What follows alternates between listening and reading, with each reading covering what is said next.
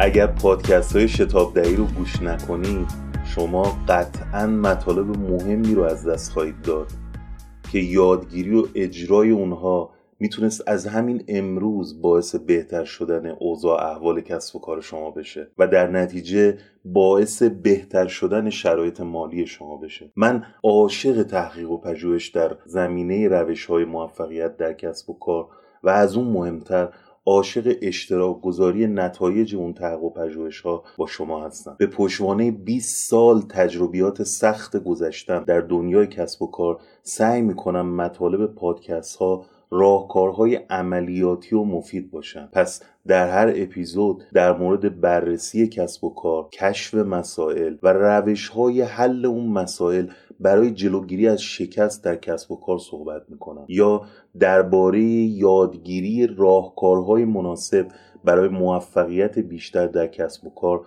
با شما گپ می‌زنم. هر کدوم از شما که به فروش محصولات و خدماتتون به مشتری مشغول هستید می‌تونید مخاطب با ارزش پادکست های شتاب دهی باشید.